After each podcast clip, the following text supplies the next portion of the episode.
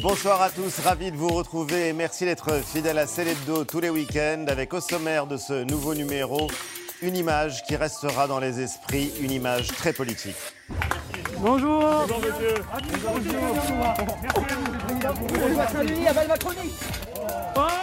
Une image et une gifle très politique, l'auteur condamné par la justice, la classe politique unanime dans l'indignation. Mais comment comprendre, analyser cette agression contre le président de la République? Question de symboles, questions politiques sur lesquelles on reviendra avec nos invités, le philosophe Pierre-Henri Tavoyot et Édouard Le Cerf de l'Institut BVA. Le documentaire de la semaine, Dessine-moi un visage, les histoires de gamins, de jeunes victimes d'un accident ou d'une maladie rare. Ils ont tous en commun d'être passés entre les mains des chirurgiens dès les premières années de leur enfance. Le film est important, émouvant et il sera diffusé mardi à 20h50 sur France 5. Opéré, remodelé, rafistolé. J'aimerais te raconter tout ce que j'endure pour avoir une apparence presque comme la tienne.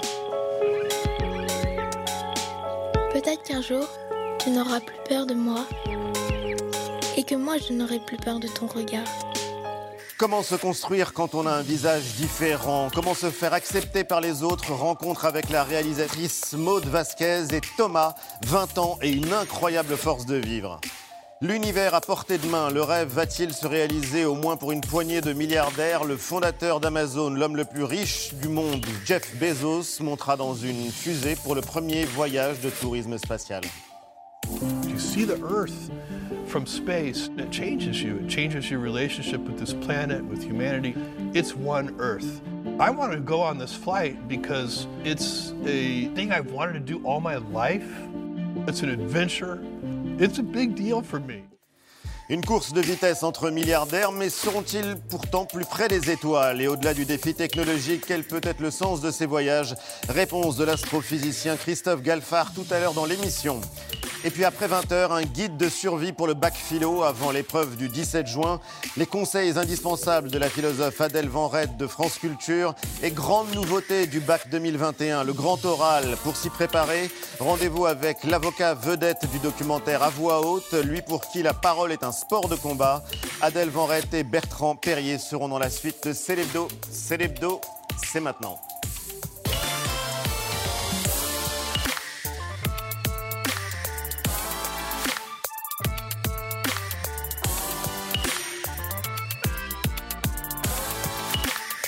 C'est l'hebdo avec l'équipe que je suis ravi de retrouver. Mélanie, Jean-Michel, Eva et Antoine. Tout va bien? Bonsoir Ali, tout va très bien. C'est évidemment cette image qui a marqué la semaine. Regardez.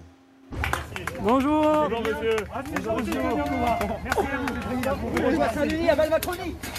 Oh C'est l'une des images qui marquera le Tour de France d'Emmanuel Macron. Le chef de l'État qui tend la main et qui en reçoit une dans la figure. Emmanuel Macron, en déplacement à Tain-l'Hermitage dans la Drôme, s'est lui-même fait gifler par un homme qui se trouvait au milieu d'une foule. Un geste accompagné d'un slogan royaliste et d'extrême droite. Faut-il y voir un simple incident ou une grave atteinte à la République?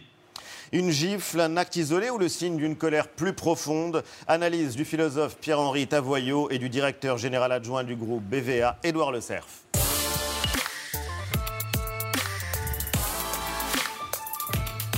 Bonsoir messieurs. Bonsoir. Et bienvenue Pierre-Henri Tavoyot, professeur euh, à la Sorbonne, président du Collège de philosophie, auteur euh, d'un livre devenu un classique, Comment gouverner un peuple roi? Très bonne question. Édouard Le Cerf, vous connaissez l'opinion mieux que personne, directeur général adjoint du groupe BVA. À quoi est-ce que vous avez pensé immédiatement lorsque vous avez vu ces images tourner en boucle sur vos écrans, ces images du président de la République qui se fait gifler? C'est une étape de plus dans la désacralisation de la, vie politique, c'est-à-dire euh, c'est- toujours très compliqué en démocratie. Le, président doit être proche des gens. Euh, donc il doit être normal, il doit nous ressembler comme, tout le monde, et puis en même temps, il doit garder une forme de posture jupitérienne. Et on est pris dans ce dilemme. Euh, il semble que la balance va plutôt dans le sens de la désacralisation, avec effectivement cette atteinte-là. Juste un petit recul. jadis, il y avait des attentats contre les présidents. On Là, va y venir. gifle. Voilà, donc c'est. Même question, Édouard Le Cerf.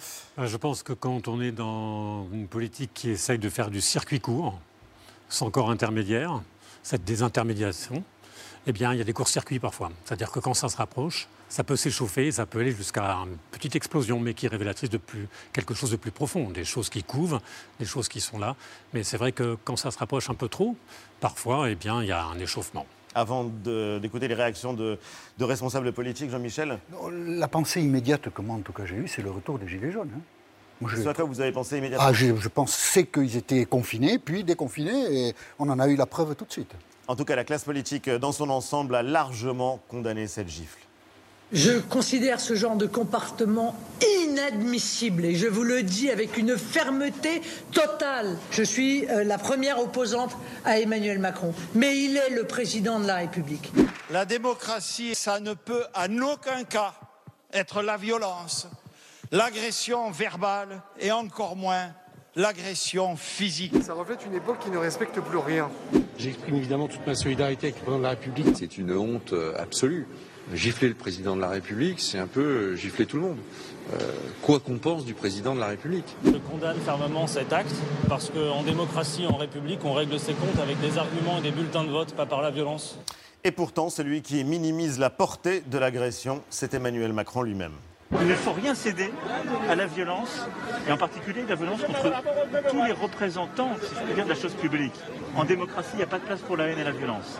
Mais il ne faut pas non plus qu'on donne trop de place à cela, parce qu'on finit par penser que c'est partout dans la société ce qui n'est pas vrai.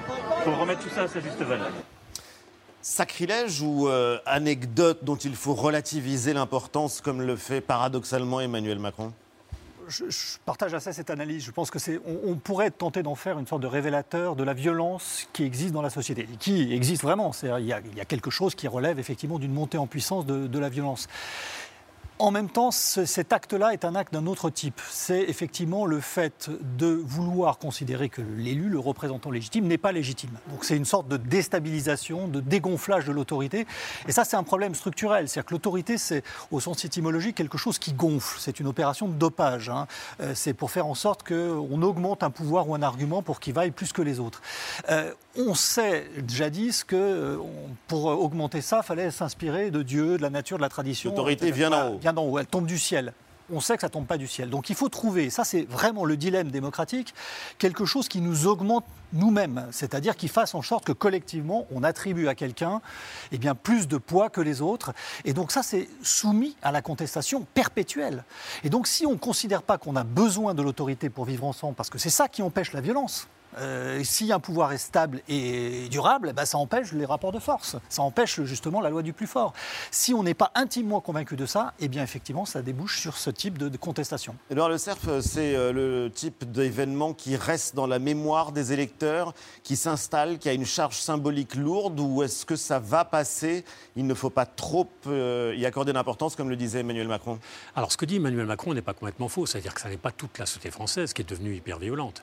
Ce qui est vrai, ce que l'on constate dans les enquêtes, ça n'est pas tant cela. Il constate une montée de la violence, il la désapprouve, mais une partie non négligeable, on l'a vu d'ailleurs.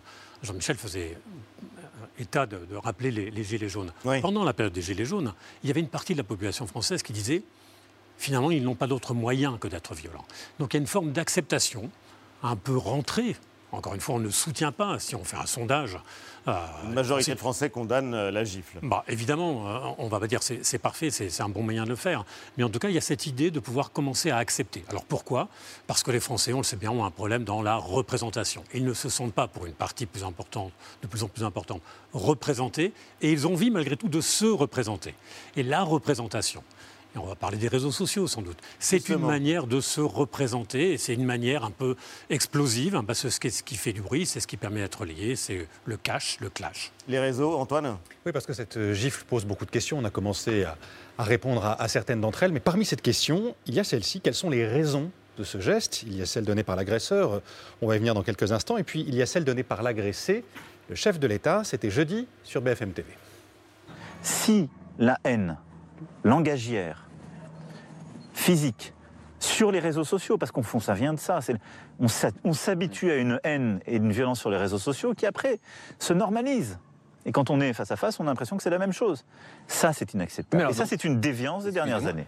Les réseaux sociaux, est-ce que c'est un argument recevable, Pierre-Henri Tavoyot les, réseaux sociaux ont un effet d'accentuation. Euh, dans ce processus. Euh, les rumeurs, les contestations, euh, le coupage de tête, ça a existé dans le passé. Donc, mais ça a un effet d'accentuation et je dirais plus aussi de démocratisation. C'est-à-dire que effectivement, la, réaction, enfin le clic rapide, le like, etc., entraîne une sorte de désintermédiation. C'est-à-dire que ici, on est dans un média. Le média, c'est faire la médiation, c'est prendre le temps, prendre du recul, se dire je ne vais pas réagir tout de suite, je vais réfléchir et réagir demain. C'est pourquoi je n'ai pas réagi personnellement le jour même, euh, malgré oui. les sollicitations. Je préfère venir le week-end. euh, On a un peu réfléchi à cette question. Euh, donc c'est ça, c'est prendre du recul. Les réseaux sociaux nous mettent dans l'immédiateté. Et ça, c'est effectivement le contraire de, la médiation et le contraire de la démocratie aussi. Euh, La démocratie, c'est pour ça que la démocratie représentative est, imp- est importante contre la démocratie directe. La démocratie directe, c'est l'émotion. C'est voilà, tout de suite, on réagit, on, on extermine, on coupe les têtes. On prend le temps, on discute, c'est formel, ça prend du temps, on bavarde un peu, on discute. Il y a des règles de civilité, très important, des règles de civilité qui fait que bah, la démocratie, c'est aussi une manière de vivre. Je pense que cette claque a satisfait beaucoup de gens. Mais c'est très dur d'avoir un discours public qui le dise. À part la condamnation, quel autre discours vous pouvez articuler? Michel Onfray, s'il veut être respecté du peuple, il faut qu'il respecte le peuple. Vous voyez, déjà, euh, c'est assez fort quand même. Éric Zemmour, il a condamné. Emmanuel Macron n'est pas innocent dans cette affaire. Il l'a mérité. Ça a été dit. Et cette expression très minoritaire, cette expression publique très minoritaire, rencontre un écho évidemment important. Mais simplement, euh, beaucoup de gens pensent qu'ils n'ont pas la possibilité d'exprimer ce contentement. Marine Le Pen, c'est très intéressant, son inadmissible scandé, c'est parce qu'elle a eu très peur que dans son entourage, des gens commentent ça de manière favorable. Et donc elle a fermé la porte tout de suite, parce qu'elle s'est dit, il ne faut pas que je laisse partir ça. Il ne faut pas que je sois moi dans le contentement de ce qui s'est passé. Mais il y a beaucoup de gens qui sont insincères, évidemment. Et je voudrais juste ajouter une chose. On se rassure en disant que les réseaux sociaux et le président de la République, le premier, a un rôle important dans cette colère. Pas du tout. La colère, elle est liée à l'irrésolution de multiples problèmes qui assaillent la société française. Les réseaux sociaux, c'est juste le, le- le canal par lequel passe cette colère. Mais la colère, elle, elle a des raisons que les réseaux sociaux ne, ne nous expliquent en rien. Et donc, euh, on se dit, ah oui, alors, ça va plus vite, c'est plus inquiétant. Non, non, c'est un épuisement démocratique face auquel nous sommes. C'est-à-dire que la représentation de la politique aujourd'hui, il y a de plus en plus de gens qui n'y croient pas. Donc ils descendent dans la rue. Donc ils prennent la parole. Je voudrais juste terminer Oui. là-dessus. Le président de la République, c'est pas la première fois qu'il est giflé d'une certaine manière. En décembre 2018, avec Éric Drouet, une troupe de gilets jaunes s'est approchée à 200 mètres de l'Élysée. Éric Drouet a dit on veut rentrer, on veut voir le président, on veut lui parler. Rien que ça déjà, c'est très dérogatoire au débat traditionnel dans une démocratie. Vous pensez que ça a évité les médias d'inviter Éric Drouet, de lui donner la parole Pas du tout. Il y a un moment que le titulaire du pouvoir en France est extrêmement contesté. Et cette gifle, elle est un épisode dans une dégradation très importante dans l'opinion publique. Rapidement, l'épuisement démocratique, l'analyse de Jean-Michel, vous vous y reconnaissez? De l'apathie démocratique, j'allais dire. L'apathie Oui. démocratique, hein Ouais, elle existe. Moi, je ne peux pas la faire, celle-là. Non, ouais. non, mais elle existe, l'apathie démocratique. Ceci dit, il y a un vrai- une vraie question sur la- le fonctionnement de la démocratie. C'est où la démocratie, ça servait à canaliser, à organiser, à structurer. Et aujourd'hui, c'est beaucoup plus compliqué. Et la démocratie, telle qu'elle fonctionne, ne réussit pas parce qu'elle est plus directe, parce qu'elle est au contact. Mais Emmanuel Macron disait Je veux aller au contact. Bah. Justement, la question du contact, on va y venir, Eva. Bah oui, parce que quelques heures après son agression, Emmanuel Macron euh, disait vouloir être à portée d'engueulade. Mmh. Et alors, ça nous a rappelé une autre séquence en 2017, lors de l'entre-deux tours de la présidentielle. L'entourage du président le dissuade de s'entretenir avec des syndicalistes de Whirlpool. Je ne sais pas si vous vous souvenez de cette Mmh. séquence, on est à Amiens. Et lui va élever la voix contre son équipe, à qui il reproche justement de trop le protéger. Les mecs de la sécurité, c'est pas eux qu'il faut écouter. Je ne serai jamais en sécurité, parce que le pays est comme ça aujourd'hui. Et donc, voilà. Donc faut prendre le risque, il faut aller dans, le cœur de la bête à chaque fois. Donc le cœur de la bête, il est là, il faut y aller. Parce que si vous écoutez les mecs de la sécurité, vous finissez comme un. Peut-être que vous êtes en sécurité, mais vous êtes mort.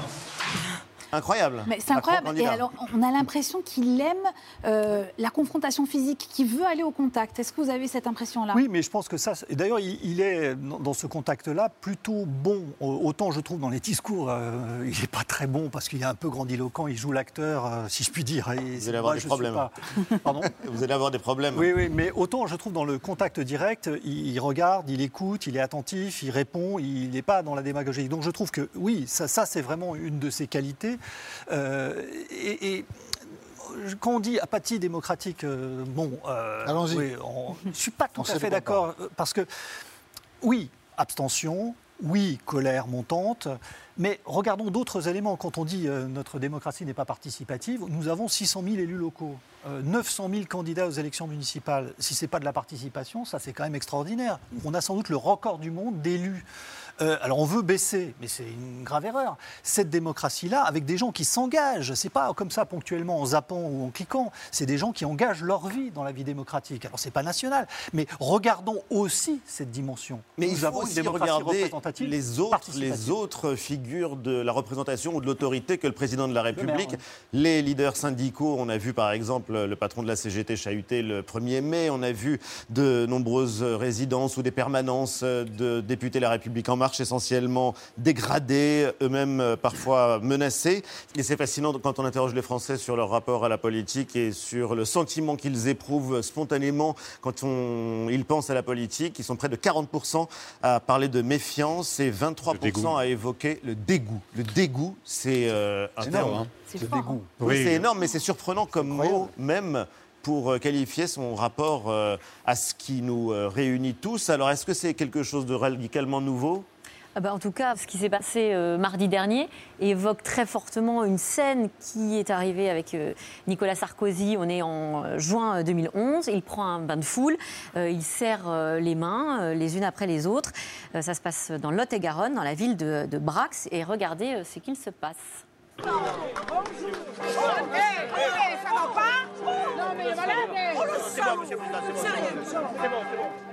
Alors, plus de peur que de mal, euh, puisque Nicolas Sarkozy, tout comme d'ailleurs Emmanuel Macron, ne portera pas plainte. Euh, mais parfois, les tentatives euh, d'agression sont beaucoup plus graves. 14 juillet 2002, un jeune homme assiste au traditionnel défilé avec une carabine cachée dans son euh, étui à guitare.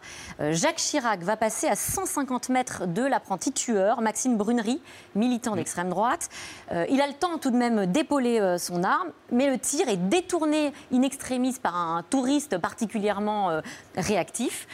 Et puis tout le monde a en tête également hein, l'attentat du Petit Clamart, euh, auquel le général de Gaulle a euh, réchappé. On est en août 1962 cette fois-ci, euh, quelques semaines après la fin de la guerre d'Algérie. Euh, un commando de l'OS ouvre le feu sur la déesse présidentielle. Voilà, on voit là les impacts de balles. 187 balles ont été tirées, une quinzaine atteignent la voiture. Le général de. Gaulle, voilà, échappe miraculeusement pour le coup à la mort, avec sa femme d'ailleurs également.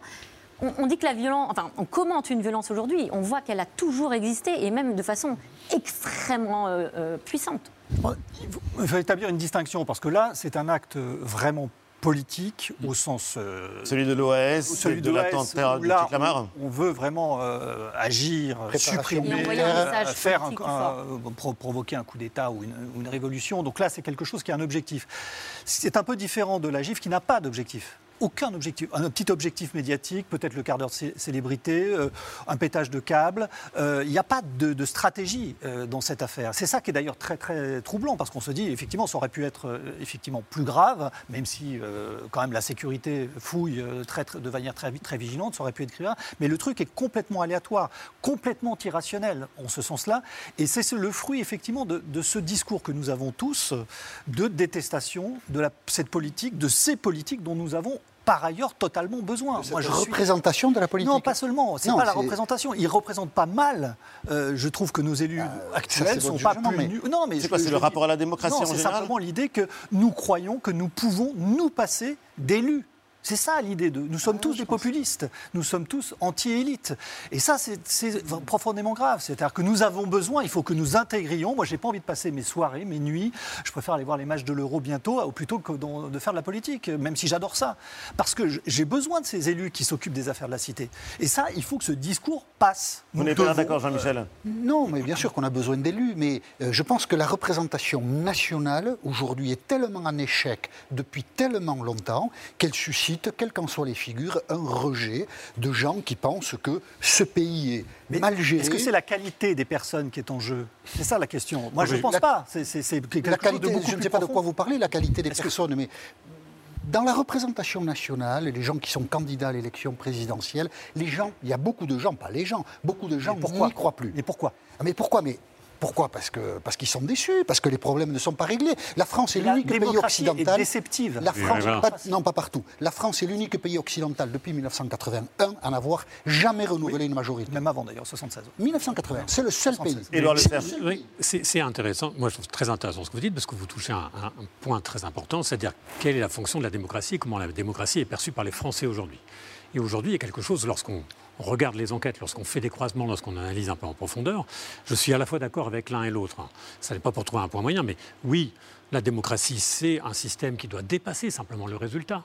Mais aujourd'hui, la manière dont elle est perçue, la manière, ce qu'on attend d'un élu, c'est qu'il ait des résultats. C'est une efficacité immédiate. remboursé. C'est de l'utilitarisme. Est-ce que, bah oui, d'une certaine manière, il y a de plus en plus d'utilitarisme dans la politique, dans la manière de, de faire. C'est-à-dire que de consumérisme même. Et les gens, exactement, on me dit bon bah écoutez, la démocratie, ça sert à élire des gens qui vont nous trouver du travail et faire aller bien l'économie. Alors est-ce que c'est ça ou est-ce que c'est seulement ça la démocratie? Sans doute que non. La Oui. démocratie, c'est une organisation, c'est quelque chose de plus large, mais c'est vrai que cette partie-là a un peu cette- disparu cette dans la perception. Bien sûr, mais je le répète, depuis 1980, nous n'avons jamais renouvelé une majorité.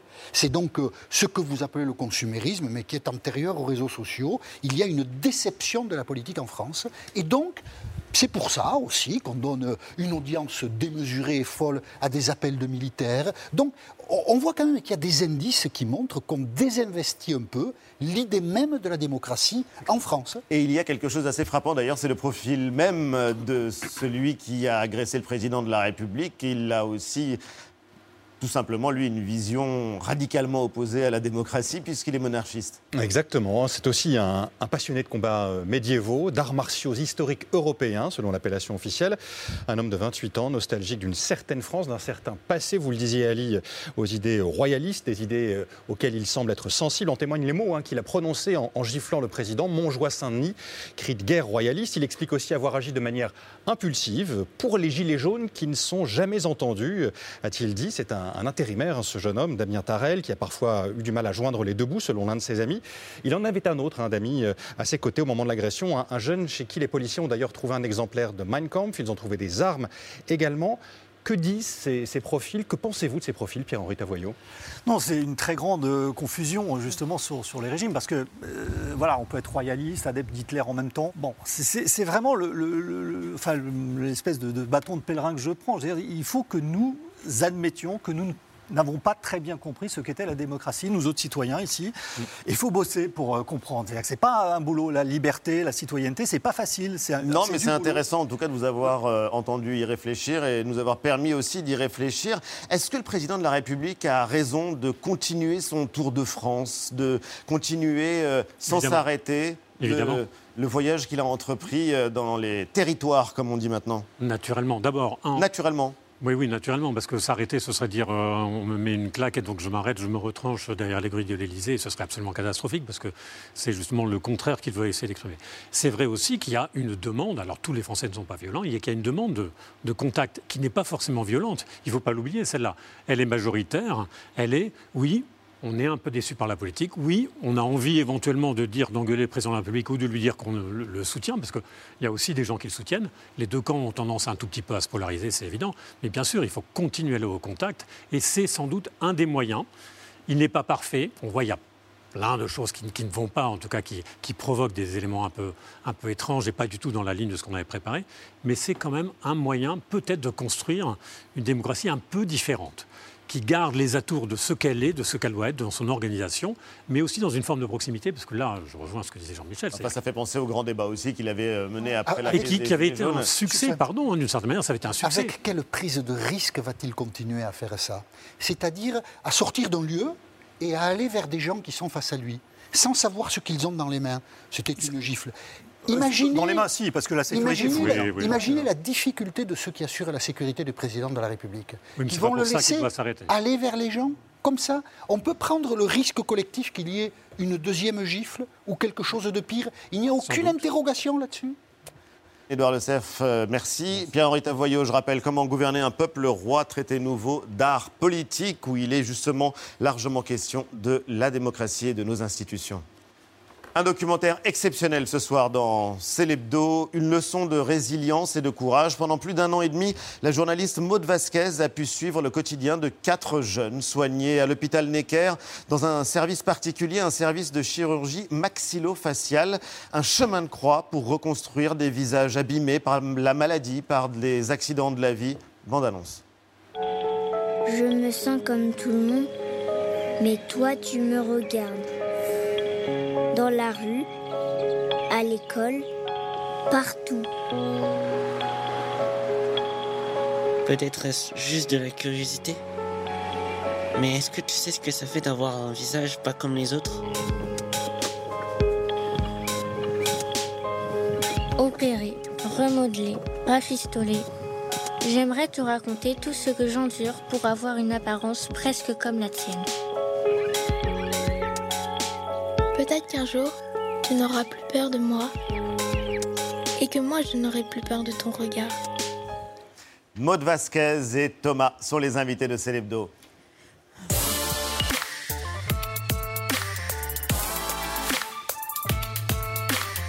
Bonsoir. Bonsoir. à tous les deux et bienvenue. Dessine-moi un visage, comme euh, un autre a dit dessine-moi un mouton. Dessine-moi un visage, ce sera mardi prochain à 21h05 sur France 5. C'est un documentaire qu'on a vu qui nous a vraiment beaucoup touché, qui nous a amusé aussi à certains moments. Et c'est assez euh, paradoxal. Il y a le courage de Gabriel, de Ninon, de Clara. Votre euh, itinéraire aussi à vous, euh, Thomas. Et vous avez pu le voir, le film déjà? Oui, oui, super. Oui? Très émouvant et super. Et vraiment, c'est le mot qui convient en fait. C'est vrai qu'il est super. Comment s'est passée votre rencontre à tous les deux? Bah super, on s'est- fait au feeling. On s'est rencontrés chez ma maman et bah voilà, j'ai écouté un peu son projet parce que je voulais pas trop euh, m'engager dans ce projet euh, tout de suite. Et euh, bah, j'ai trouvé que c'était un projet qui était très, très constructif et très émouvant comme le montre le film. Et voilà, ça s'est fait très rapidement et Alors, il faut dire justement en mode que vous, vous connaissez bien le sujet parce que vous y avez passé beaucoup d'heures quand vous étiez gamine, tout simplement parce que votre mère est l'une des chirurgiennes qui a créé justement ce service.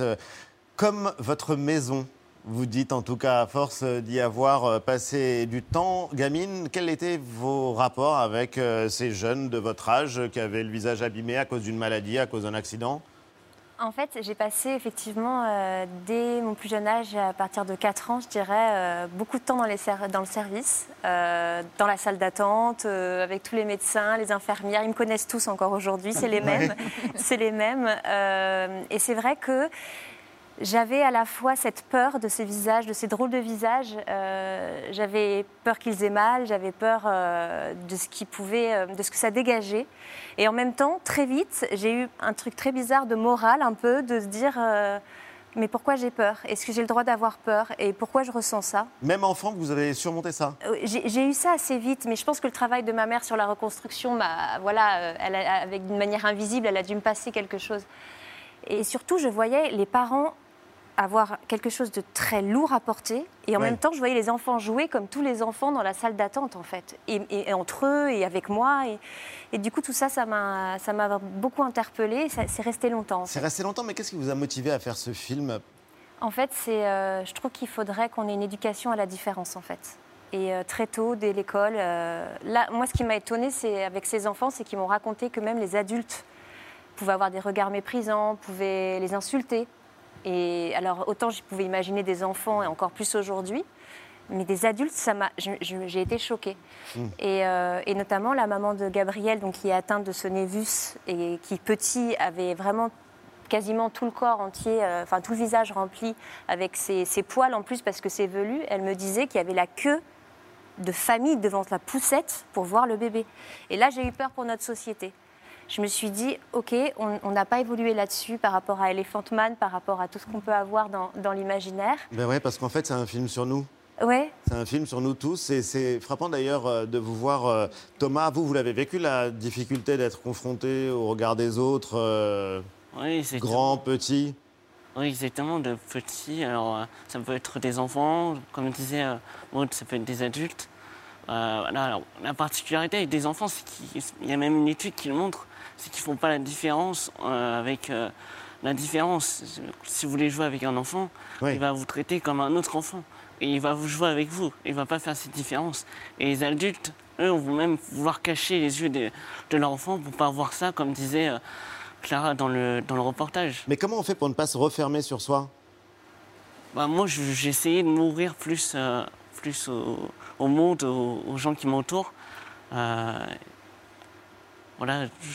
Oui, à continuer à aller vers les autres. je, pense que To- To- Thomas, ton papa, t'a beaucoup aidé à, à- à que tu te vois nor- normalement, c'est-à-dire à te dire, OK, les gens te voient comme un handicapé, mais toi, tu vas pas agir comme un handicapé. Tu vas, tu vas agir comme n'importe quel enfant. Donc, tu vas bosser, tu vas faire Euh, du pas sport. n'importe quel enfant, parce que franchement, il y a beaucoup d'enfants qui devraient avoir euh, votre énergie. C'est ce qui sidérait Eva en Euh, regardant le oui. film. Thomas, vous avez 21 ans, c'est ça Hein, Vous êtes étudiant euh, à Brest. Vous êtes un très grand sportif, adepte du triathlon.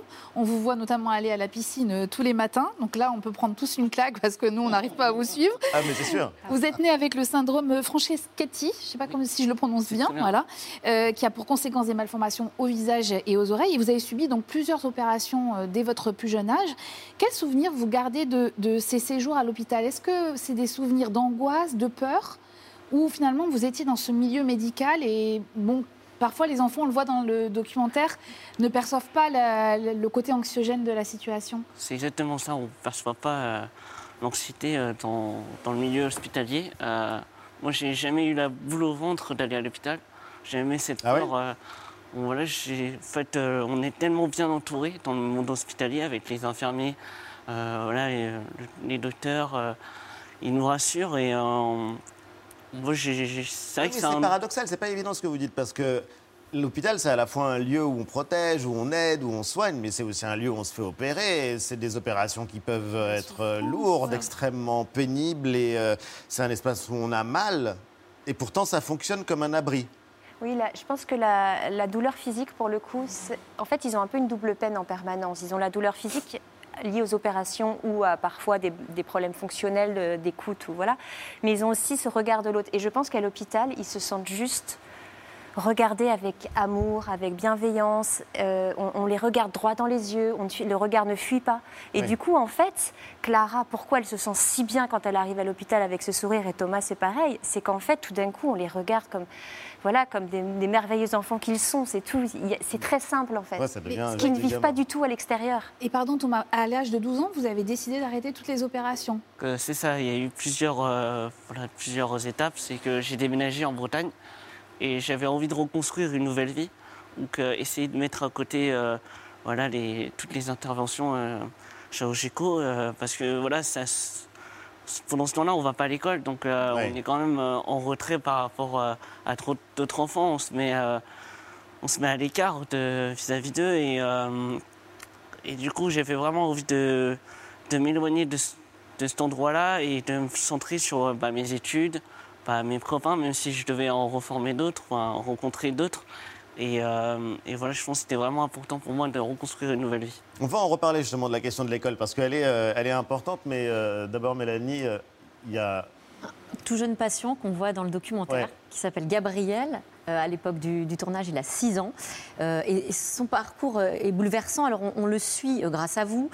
C'est un enfant atteint d'un névus, vous en parliez tout à l'heure, donc qui a une tache sur le visage, qui est une tache noire et poilue. Et vous le rencontrez à un moment assez charnière de, sa vie, puisque c'est le moment où il prend conscience que bah, le chemin qu'il doit parcourir va probablement être plus long et plus douloureux qu'il ne l'a avait peut-être anticipé en se disant avec son énergie et son, euh, son, son, son entrain et son élan d'enfant, bah, après cette opération, Oui. tout va aller mieux. Et, et à ce moment-là, il se rend compte que ça va être peut-être plus compliqué que ce qu'il n'imaginait. Euh, et ce qui est intéressant dans le documentaire, c'est qu'on se rend compte de la, la grande attention, la grande finesse des médecins euh, qui, qui l'accompagnent. Euh, et ce petit patient à qui il s'adresse. Et alors, on va voir un seul mot d'ordre de la part de ces médecins, c'est le laisser décider, lui donner le choix sur ce qu'il est prêt à subir ou pas. Est-ce que tu en as déjà parlé à tes copains éventuellement d'un masque Non Tu penses que tu pourrais le porter à l'école ou pas Hmm, Je sais pas. Et Gabriel, tu sais, moi, il faut que je sache en fait toi ce que tu, ce que, ce qui te, ce qui t'embête parce que moi ici, je suis là pour te, je suis là pour te faire plaisir qu'à toi en fait, Ou pas à ta maman, mais juste à toi. Donc en fait, c'est c'est toi qui dois me dire ce qui, ce que tu veux, ce que tu veux pas, parce que déjà c'est pour que toi tu sois content et l'autre chose, c'est que c'est toi qui fais tout. Nous, on, nous, on t'aide, ta maman est ta compagne, elle t'aide.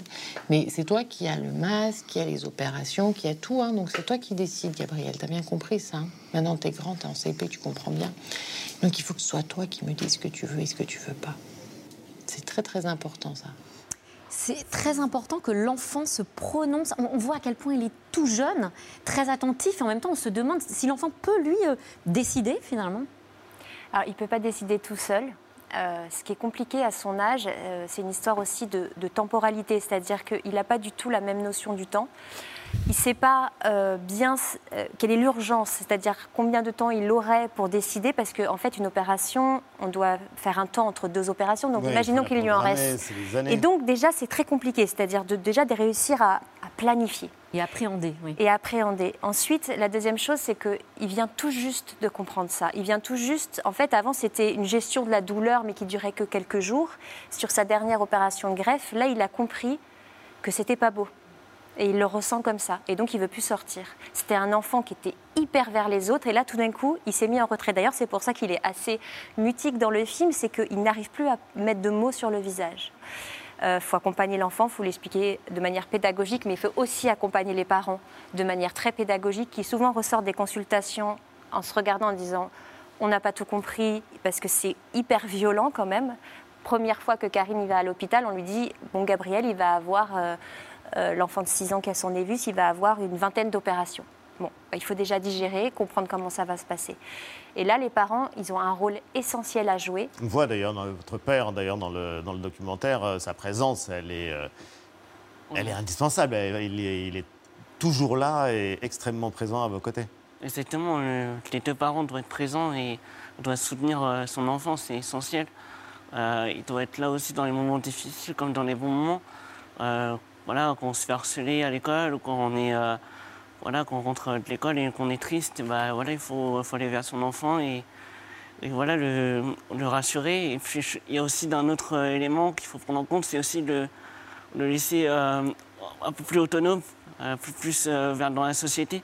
Parce que euh, si euh, les parents déjà euh, bah, nous prennent trop, ouais, nous couvrent trop, et bah, on n'est pas, on n'est pas totalement inclus dans la société. Et, et bah, plus tard, euh, je veux dire, quand on grandit, bah, ça se sent tout de suite. Mais ça, on l'entend dans la bouche de plusieurs parents, d'ailleurs, dans le documentaire, qui disent euh, oui, qu'il faut malgré tout laisser ses enfants euh, pouvoir être euh, peut-être pas forcément autonomes, mais en tout cas euh, s'émanciper, pouvoir, euh, pouvoir vivre leur vie. Et l'école, c'est très étrange aussi comme espace, Antoine. Oui, c'est dur parfois hein, pour vous, Thomas, vous l'avez, vous l'avez vécu, pour les autres enfants que vous avez suivis et rencontrés.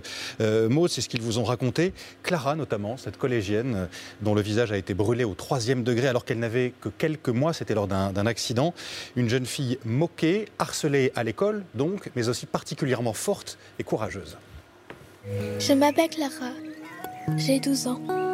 Et je viens de rentrer en sixième.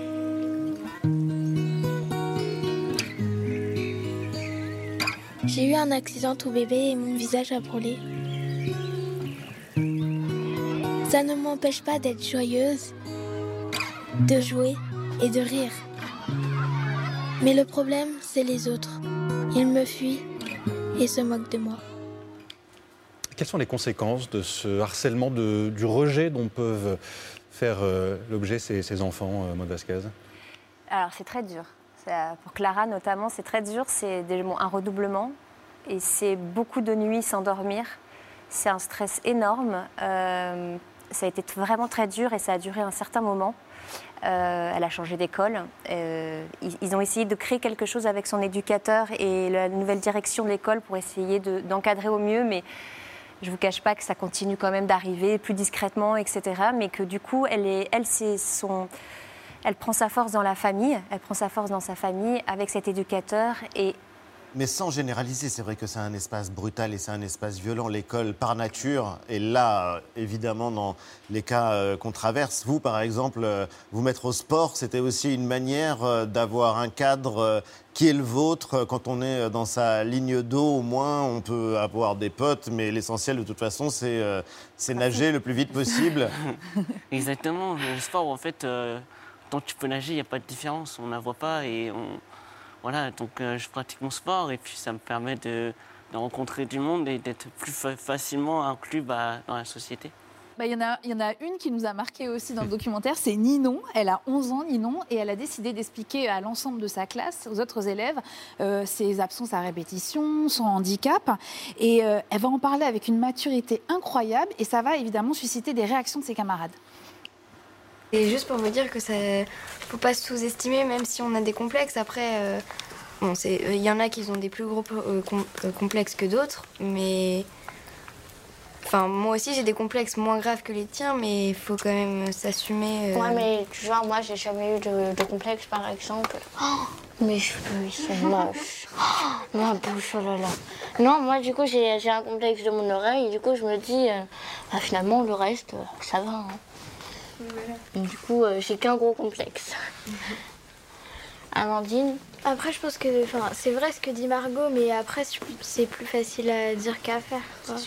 Euh, Je voudrais aussi faire euh, des progrès dans mon acceptation de mon syndrome parce que j'ai accepté une petite partie, mais je sais que j'ai encore beaucoup de chemin à faire.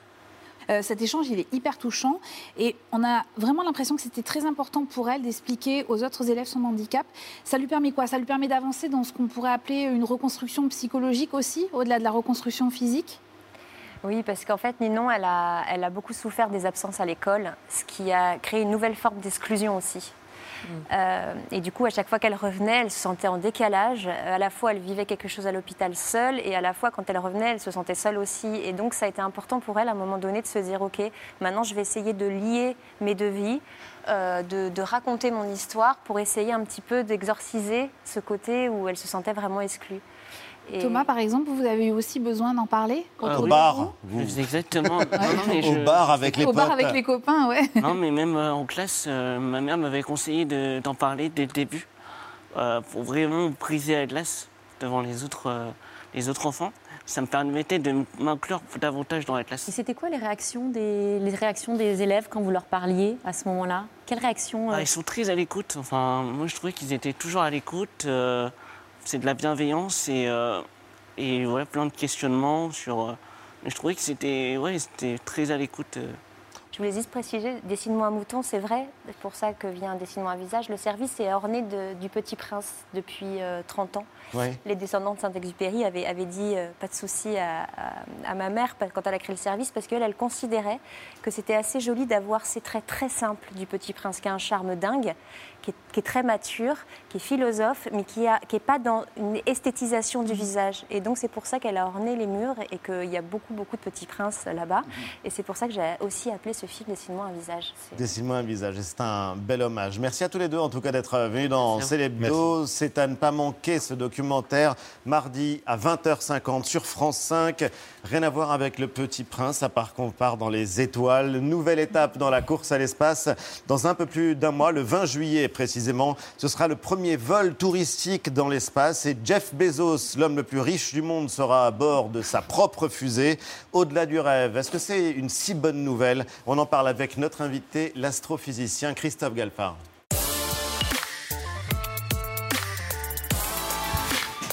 Christophe Galfard, bonsoir, et bienvenue. Astrophysicien, vous êtes celui qui sait mettre l'univers à portée de main. C'est le titre de votre best-seller. On va essayer de comprendre avec vous les enjeux de ce nouveau tourisme, un tourisme d'un nouveau genre, le tourisme spatial. Le premier vol a été annoncé il y a quelques jours par le milliardaire, l'homme le plus riche du monde, Jeff Bezos. Il devrait s'élancer dans sa propre fusée le 20 juillet prochain. Regardez. You see the Earth from space, and it changes you. It changes your relationship with this planet, with humanity. It's one Earth. I want to go on this flight because it's a thing I've wanted to do all my life. It's an adventure. It's a big deal for me. I invited my brother to come on this first flight because we're closest friends. I really want you to come with me. Would you? Are you serious? I am. I think it would be meaningful. Have my brother there. I wasn't even expecting him to say that he was going to be on the first flight. And then when he asked me to go along, I was just awestruck. Seriously? If you're willing, if you want to. God. Yeah. Qu'est-ce que ça vous inspire? Eva parle de télé-réalité pendant Oui, la mise en mise scène avant le voyage. Ah bah oui, quand même, ça ressemble quand même beaucoup. Une belle mise en scène, hein, beaucoup de, de pubs pour, de la, pour du tourisme spatial finalement. Mais- Après, il faut du courage quand même pour monter là-haut. Ça, c'est sûr. Il faut du courage ou de l'inconscience. Euh, Ils sont quelques-uns, quelques milliardaires à avoir euh, engagé cette course à l'espace. Euh, Mais ça dit quelque chose de notre rapport à l'espace et on va en parler. Mais d'abord, oui, ce vol. Ben, un vol top chrono, puisque en gros, ça va durer en tout et pour tout 11 minutes. Donc, il faut bien le concentrer pour en profiter quand même à fond. Parce que si tu loupes la planète vue d'en haut, bah, t'as tout raté. Donc, Faut pas s'endormir. Voilà. Donc, la fusée s'appelle New Shepard. Donc, elle va monter à une altitude de 100 km. Et donc, l'objectif, c'est d'aller suffisamment haut, justement, pour voir la courbure de la Terre. euh, et puis aussi pour l'expérience de euh, l'apesanteur, euh, quelques minutes avant de redescendre. Alors, il y a eu une quinzaine d'essais euh, qui ont déjà été faits. On nous dit, on me dit que l'atterrissage serait parfaitement contrôlé. Comme dans un ascenseur. Cela dit, ça paraît très simple quand on le dit comme ça. On imagine quand même qu'il y a une part de, de risque et que ce n'est pas un vol sans danger non plus. Bah, une fusée, c'est quand même une bombe qu'on a sous les fesses. hein. C'est vrai que quoi qu'il arrive, ça ne changera pas. très simplement.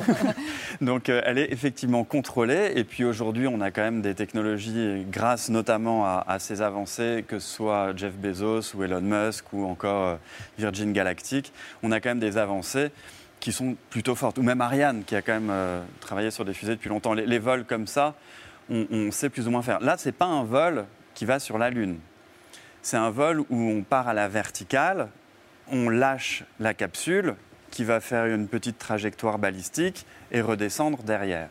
Donc c'est À 100 km, pour nous donner une idée, on est euh, loin ou on Ben, reste malgré tout près, très près? Justement, ça, c'est- amusant parce que quand on, quand on parle de 100 km sur Terre, on peut presque le faire à vélo. Ou en un ou deux jours peut-être. Mais c'est une distance qui n'est pas inimaginable. Quand on le fait vers le haut, ça change tout. Et ça nous donne aussi une petite idée de la taille de notre ciel. Parce que quand on regarde le ciel bleu comme ça de jour, on a l'impression qu'il est infini. La nuit, on ne le voit pas, donc on a aussi l'impression qu'il est infini. Mais 100 km, c'est la définition de l'espace plus ou moins officiel de quelques organismes. Et du coup, on peut parler de tourisme euh, spatial. Question euh, qui va vous paraître euh, peut-être euh, étrange. C'est pas bizarre d'aller dans l'espace pour regarder la Terre euh, Parce qu'au fond, c'est ça que va faire euh, C'est. Jeff Bezos. C'est un peu Dieu. On Non, mais c'est Oui. curieux. C'est pour voir la Terre, alors non Oui, pas c'est du ciel, mais d'en haut. Vous aimeriez Ce à quoi ça part si, si moi j'aimerais. ouais, être là-haut si, si, si- si vous aviez une place dans la fusée, vous C'est vrai pas? Non. Ah, moi, j'y vais tout de suite. C'est vrai, vrai Bah, bien sûr. Bah, Tout ce qui vous manque, c'est l'argent pour y aller. Ah oui, ça sûrement. L'argent, et puis je connais pas Bezos parce qu'il pourrait m'inviter. Ça, c'est bah, pas à ça, la c'est place. sûr. euh, Jean-Michel, le prix pour de la 11 place. minutes, risquer votre vie pour 11 minutes? C'est une émotion incroyable. C'est un truc unique, oui, bien sûr. oui. Ah, j'hésiterai pas une seconde. Bah, je partirai avec vous. Non, mais en l'occurrence, c'est vrai que c'est euh, présenté comme une course entre milliardaires. On en parlait à l'instant, Antoine. Oui, chacun a mené et mène encore hein, des essais pour des vols habités. Euh, Elon Musk avec euh, SpaceX, Richard Branson avec euh, Virgin Galactic, test concluant hein, d'ailleurs pour la société du milliardaire britannique il y a quelques semaines. Et puis Jeff Bezos, on en a parlé donc avec Blue Origin. On voit ici hein, les essais menés depuis 2015, essais qui ont donc payé. C'est lui, Jeff Bezos, qui sera le premier de ces milliardaires à s'envoler dans l'espace. Avec lui, son frère, on en a parlé, et un touriste, le gagnant d'une place mise aux enchères. In your life, you'll experience moments of anticipation, of exploration, and exhilaration.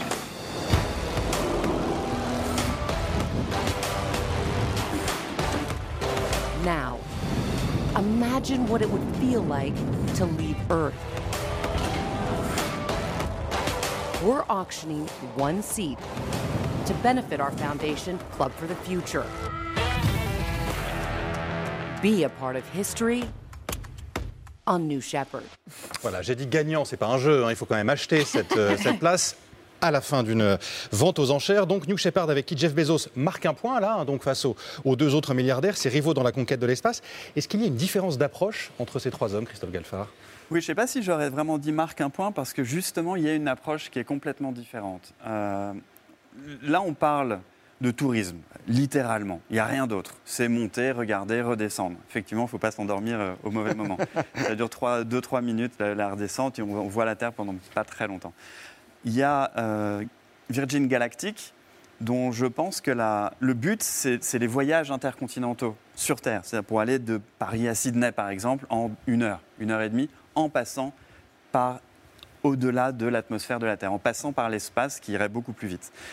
Et puis, en vrai, Blue Origin, on y reviendra dans deux secondes, leur but, c'est vraiment euh, la conquête de l'espace profond, de la Lune, de Mars, des autres endroits. Et ça, c'est fascinant parce que c'est une question qui relève de la colonisation, puisque l'idée, c'est d'établir justement des colonies ailleurs que sur Terre et pouvoir même y loger jusqu'à un million de personnes par site. Et ça, c'est justement ce qu'aimerait faire euh, euh, Elon Musk avec SpaceX. Et vous avez lâché le mot colonisation, avec tout ce que ça peut avoir de négatif, évidemment, à l'intérieur, et nous rappeler des, des moments un peu délicats de- du passé de l'humanité. Parce que ça appartient à personne, a priori, euh, l'espace. Il y a, il y a plusieurs euh, traités qui existent. Un en particulier, qui date d'environ 1967, si je me souviens bien, qui était en pleine guerre froide, où les États se sont dit, vu que les Russes avaient envoyé Spoutnik dans l'espace, on va faire quand même un petit, un petit pacte hein, entre nous, histoire de ne pas mettre des bombes nucléaires là-haut, Oui. histoire de rester tranquille et de se- pas de stocker là-haut, de ne pas viser la Terre avec des armes nucléaires. Et ce pacte est né, le traité de Outer Space Treaty, le traité de l'espace, disons, qui a été signé par une centaine de pays euh, depuis, qui dit que l'espace, en gros, appartient à l'humanité.